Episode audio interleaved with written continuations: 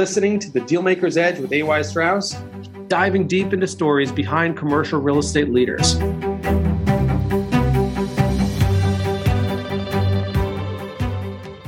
Inna, thank you so much for joining the podcast. Before we get going, just want to say about Inna, her bio is very extensive, but just briefly, she's partner in the Client Solutions Group, Bridge Investment Group, which is a globally trusted real estate investment firm with over $28 billion in assets under management, over 1,600 employees. She's a prominent voice in the industry regarding a private sector solution to the U.S. affordable housing crisis. And she most recently helped Bridge Investment Group win ESG Private Equity Impact Fund of the Year in 2021. And she's chairwoman of Bridge Gives, Bridge's charitable giving arm. So, Inna, you've had a remarkable career. We're excited to have you on and love to kick it off by sharing your background briefly, if you wouldn't mind giving people an overview of where you're from, where you went to school, and how you got started in commercial real estate. Thank you, Aaron, very much for having me and, and, thrilled to be here on this podcast. I've spent my whole career in finance and specifically on the relationship building side within finance, always serving clients and building relationships with a wide swath of investors, which I continue to do today as my principal day job at Bridge Investment Group. I was born in Russia, so I'm a first generation immigrant, grew up in California, moved to the San Francisco Bay Area as, as a child, and then went to the East Coast for college, I went to the Wharton School at the University of Pennsylvania, studied finance and legal studies, and then decided to move straight out of college to London, where I joined Lehman Brothers. I was in a startup emerging markets team at that time. And I've always been lucky to be thrown into the deep end, so to speak. From the very beginning of my career, I've always been in very entrepreneurial roles where I was in that sweet spot where I could both help build a business as well as rely on my skills to build and monetize client relationships. And that was no different at Lehman Brothers. I was really, you know, I was young. I had no idea what I was doing or what I was talking about, but I had to go and bring in clients and uh, monetize those clients. As a result, I had quite a bit of visibility when Lehman Brothers went bankrupt in 2008. I was there, but because I was a pretty active participant within this, this new high profile startup team, I managed to keep my job through that process, which was good because I was on a, a work permit and I otherwise would have had to leave London, which I really didn't want to do, but managed to keep my job. I then stayed with Nomura, who took over Lehman Brothers operations or part of them in Europe and Asia. And I joined uh, the high yield credit team because you could tell that at the new Nomura, uh, emerging markets were not quite their principal focus, whereas fixed income was. And I had the opportunity to go launch a new team there focused on a high yield and distressed credit. Exciting time to be in the industry because I was working with a number of hedge fund clients during the Eurozone sovereign debt crisis as they were trading credit default swaps on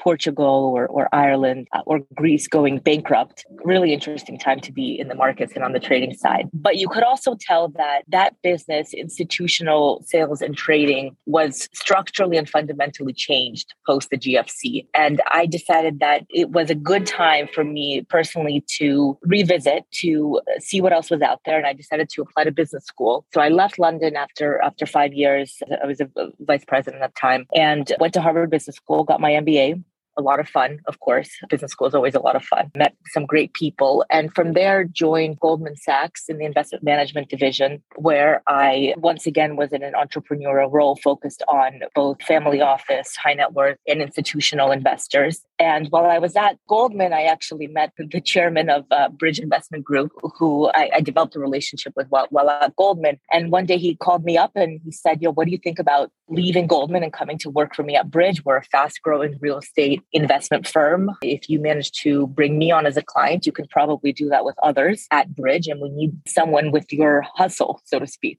At the time, it was kind of a difficult decision, you know, leaving a brand name firm for a less, at the time, a less well known firm. And of course, now Bridge is, is a prolific uh, real estate manager with with a, with a terrific brand. We just went public this past summer on the New York Stock Exchange. But at the time, it was kind of a risk, and it was absolutely the best decision I've ever made. Extremely fulfilling a career at Bridge. I've been there now for six years and have never had more more fun building a business, contributing to the strategy, working with a fantastic team, uh, and getting to do what what I love every day. It doesn't feel like work. That's great. And it seems like you're actively involved on many levels at the firm. You're in senior management, dealing with the investors, winning awards. And I know you're super passionate about workforce housing and the affordable housing crisis, which is real. Do you want to talk broadly about that market and your passion for it and some of the things you've done in that space? Workforce and affordable housing is a passion of, of Bridge Investment Group dating back for, uh, for 30 years now, since we were founded in the early 90s. We think that we were among the first investment managers, if not the first, to recognize that when you integrate social and community programming on site for residents, when you can do more for residents than just provide four walls and a roof, they don't want to leave your property. They're getting a lot more intrinsic value uh, than just affordable rent. And so we've been focused on delivering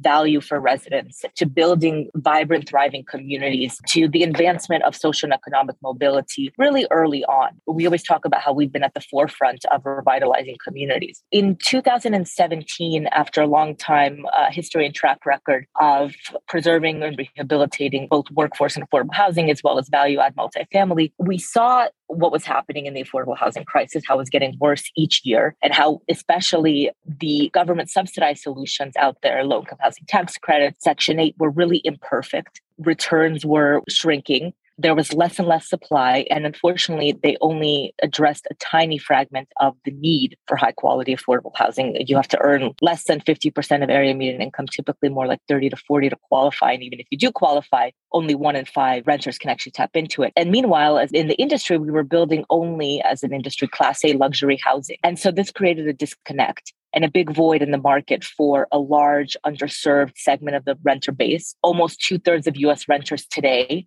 earn less than 80% of area median income. This represents teachers, policemen, firemen, public city workers, healthcare workers, and their needs were not being met. The core of the US workforce, not met by government subsidized housing, not met by what's being built in the market. And we saw this and we said, you know, we can really make a difference on a level that doesn't otherwise exist in the marketplace because we are a nationwide operator, because of our nonprofit partnerships in the advancement of social and economic mobility, because of a mandate where we can create a strategy that will specifically focus on this, that no one else in the market is doing this. And it's been a tremendous success. We now operate the leading private sector solution to the affordable housing crisis in the US. We've won a tremendous amount of industry recognition just a couple weeks ago, we actually won Pension Bridge ESG Private Fund of the Year we won the ESG Fund of the Year and the ESG Awards in 2021, Social Fund of the Year, and the Environmental Finance Sustainability Awards. We won recognition from UN Principles of Responsible Investment for real world impact. And the reason that we are winning all of these awards, in our view, is because we've been able to show that you can do well by doing good, that the two are not mutually exclusive, but rather that when you provide more than four walls and a roof to residents, you can at the same time generate generate commercial success as well as true community revitalization that the two reinforce one another and we've done it in a in a way that is differentiated we have a strict mandate where the majority of our units at every property have to be rented to the missing middle earning less than 80% of AMI we put our money where our mouth is. We have alignment. We take 25 basis points of our management fee, which is about uh, $40 million over the lives of our workforce affordable housing vehicles to fund on site dedicated social community programming at every single property. And we report on our impact in a way that we think continues to lead the industry uh, using the Global Impact Investing Network's IRIS framework. And so, as an investor, you can see how you're not just generating strong cash flows and attractive returns, but you're also truly revitalizing communities. And you can see that on a granular asset level basis. And that's really powerful. That's amazing. And obviously workforce is a major part of what you're doing but i mean you're in the market in so many different ways. And we talked last time about where we are. You know you've been through a couple cycles now. You've seen a lot of different things. What about the fundamentals you're seeing today? I mean there's there's so much so much capital moving. There's so much at work. There's so much on your plate and the, and the firm's plate in general. Where do you see the sort of the market moving next one or two three years? Are you just going to sort of continue going down the road you're on? Are you thinking about things differently perhaps today than you were six to 12 months ago? Or the fundamentals are strong and just keep on trucking? I think it's extremely exciting time to be in the commercial real estate market. And I also think the flows of capital are continuing to be supportive of the real estate market. There are nonstop studies and, and, reports out there about how the pension plans and other large institutional investors are struggling to meet their obligations to beneficiaries and target returns because they need to pay out quite a lot of money and returns are compressing in many asset classes uh, around the globe. And real estate provides an opportunity to generate strong current yield, capital appreciation. It remains a place of strong relative value and also a place where you can generate above market returns, especially in our view, if you are partnering with an operator, because we've always talked about how there's a difference between being a capital allocator, where you have to rely on third parties, where you are not connected to your assets, where you have to oftentimes pay portfolio level premiums, and being an owner operator, where you have resident connectivity, where you can be nimble during good times and particularly during bad times like COVID 19 or, or the GFC, where you can demonstrate operational efficiencies and, and, and cut costs. Uh, and so, from our perspective, in this efficient market, being an operator continues to have an edge, uh, probably an even greater edge than it did previously. And we're seeing that particularly play out in some of the more niche sectors that have become a favor of late, whether it's logistics or you know data centers or warehouses where cap rates have continued to compress and where your ability to drive operational alpha and to create extra efficiencies out of the management of those assets will make all the difference in the world in terms of generating returns versus not. Generally, where we are seeing interest right now and long term tailwinds are demographic driven sectors where you can create operational alpha. That includes workforce and affordable housing, which we just spoke about. It includes generally essential housing, class B multifamily, which is in short supply, senior housing, which has been battered by the COVID 19 pandemic because of illness, because of the inability to have movements, but yet as a result represents some attractive entry points uh, and some distressed opportunities at this point. It includes certain pockets of office where there are the ability to buy at a discount from undercapitalized uh, owners and, and where you can drive value and monetization and take advantage of the inflow of human capital into certain pockets around the US. It includes certain types of logistics properties as well. I'll just say that in general, real estate right now is growing in many investor portfolios in terms of the allocation. Because if there is going to be an inflationary environment, real estate often does quite well. It's considered to be an inflation hedge. If you're a taxable investor, it's of course tax efficient. If you're an institutional investor, then you have some inflation protection and also the continued ability to drive returns when many other asset classes are compressing. So, a lot of different opportunities out there. It's great. And you mentioned your edge in there, where on the institutional level, you obviously have to seek those alpha returns as you're suggesting and get the edge for your for your investors, grow the business. But I'm curious on a personal level. I mean, you've you've had a remarkable career, doing so much. You're managing a broad team. You're interfacing with so many different investors. I mean, how are you personally driving day to day without burning out? And what are the things you're telling yourself as you're managing day to day? I mean, your personal edge. I'm kind of curious to hear about too. How you how you find balance with everything you have going on no one is perfect at managing all of the stress that comes with a demanding job. What makes it all doable is loving what you do.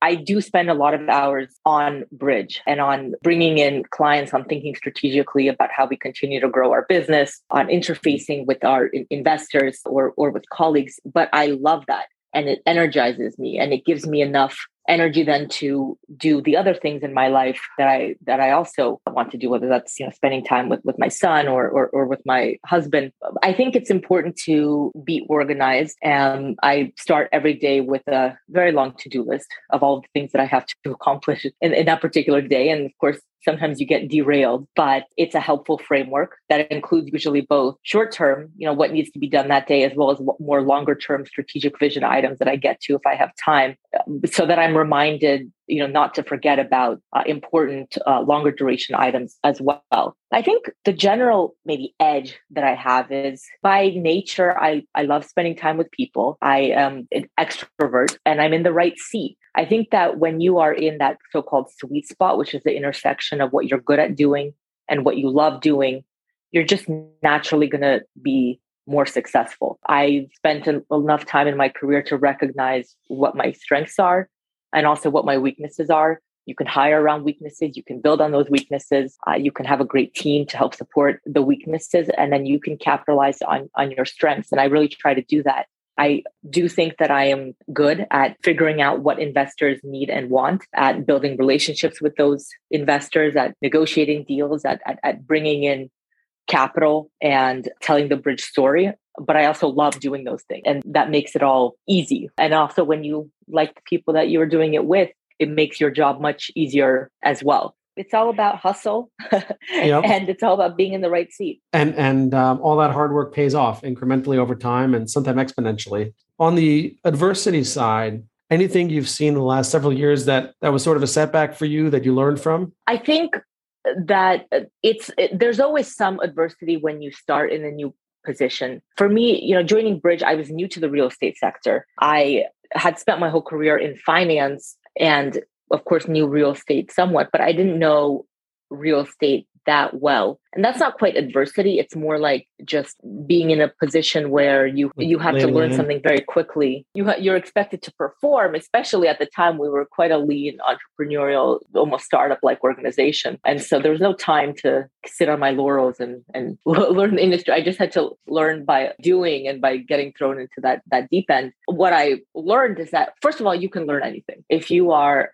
capable person who is not afraid of challenge and who is not afraid to you know be humble and to recognize what you don't know you can really learn anything with practice and with being surrounded by smart educated people that you can learn from. And so i was actually surprised at how quickly i managed to grasp the industry who the key players are how it all works how one drives value in real estate you know what the models look like what the numbers look like, what the terms mean. Now I think that I consider myself an expert in real estate. And I think that it, it, it just shows that you should not be afraid to take on new challenges. And just because you may not know something or you're new to a role or you're new to an industry doesn't mean that you can't be wildly successful at it.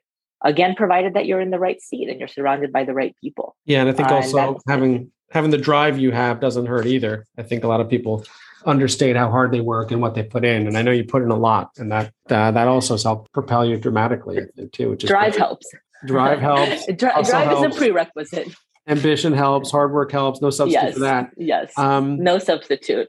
Let me ask you this: somebody who's graduating school, they manage to squeeze into your calendar and meet you for coffee and they're, they're looking for advice. How do I have a successful career on institutional commercial real estate? How do I get started? What would you tell me from a macro perspective? Guide me. I'm just trying to get started.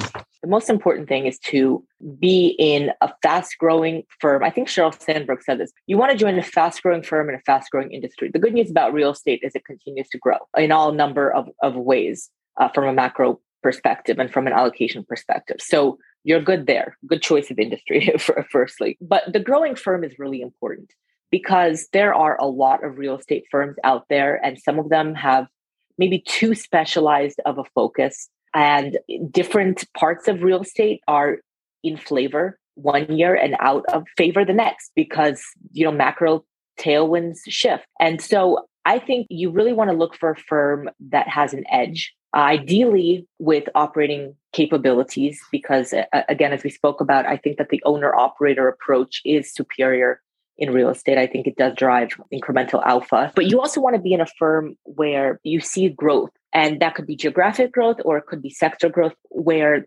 you've seen a trajectory of them being able to raise incremental capital over time. One of the great things about bridge is that we've been one of the fastest growing, if not the fastest, real estate private equity firms globally over the past you know number of, of years since we started our, our discretionary fund business. And that makes it really fun and it creates opportunity. And so you want to be in a place where you have that trajectory. And then also great people where you can wear multiple hats. When I look at my career, the best gift that I was given is having an entrepreneurial seat on an entrepreneurial team where I got to do many different things and not just a not just deliver coffee well, oh, to, to my boss. And I think there's a lot of major real estate firms that they're major because they bought the assets a long time ago and they may buy an asset once every couple of years and you're not going to learn much. Maybe property management asset management but you're right. Go for the growth and be around great people. One other question. You won you've won the, the firm's won and you've helped the firm win all these different awards the esg private equity impact fund of the year award can you talk about that? What led into winning that award? How does one win such award? Esg is a hot topic. Maybe explain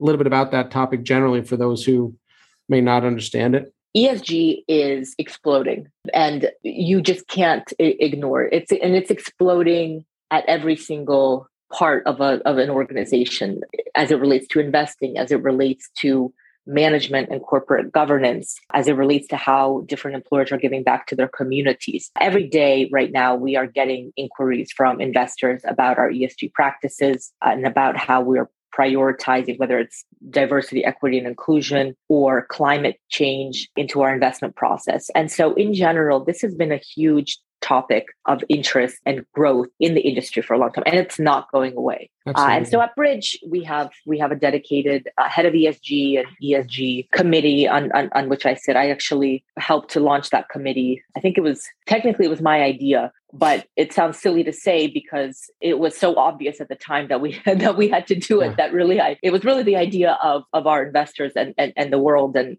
it was perfect timing when we did it. In terms of taking that one step further one of the issues with ESG is reporting and transparency and figuring out how you can create structure around something that sometimes is more nebulous. And so the reason that we keep winning these ESG awards is because that's exactly what we have done in our workforce affordable housing strategy, which is it's an impact strategy, but it's also uh, a strategy that delivers you know above market returns and cash flows. We have taken a very hard look at measurement and tried to provide a level of actionable intelligence that doesn't otherwise exist in the real estate industry really looking at not just outputs like you know percentage of affordability or per, uh, or number of of residents that are uh, provided with after school academic programming but longer term outcomes and impacts. How does that then mm. inform college enrollment relative to that income bracket? How do credit scores change over time and how does that change the community landscape? Many other any other features. And that's i think the missing element right now in the industry is making it more streamlined. A number of organizations have tried. And so frankly i think that's a great opportunity for someone new you know coming out of school to yeah. try to streamline esg it's amazing. And as you said earlier in the call you could do well by doing good too. It's not just about building super high end luxury for someone who can afford max rent. If you can change the location add the value give back and distribute income and returns your investors, it, it's a wonderful place to be in life. I'll wrap by saying, Inna, it's been absolutely amazing to have you on this podcast. Thank you so, so much for sharing. I think everyone can learn a lot from your career and what you've done and what you continue to do. Thank you so much. I really enjoyed speaking with you and, and very much appreciate being part of this podcast. Thank you for joining the Dealmaker's Edge. Don't forget to follow us on your favorite podcast platform. Give us a five star rating so more people can follow the conversation.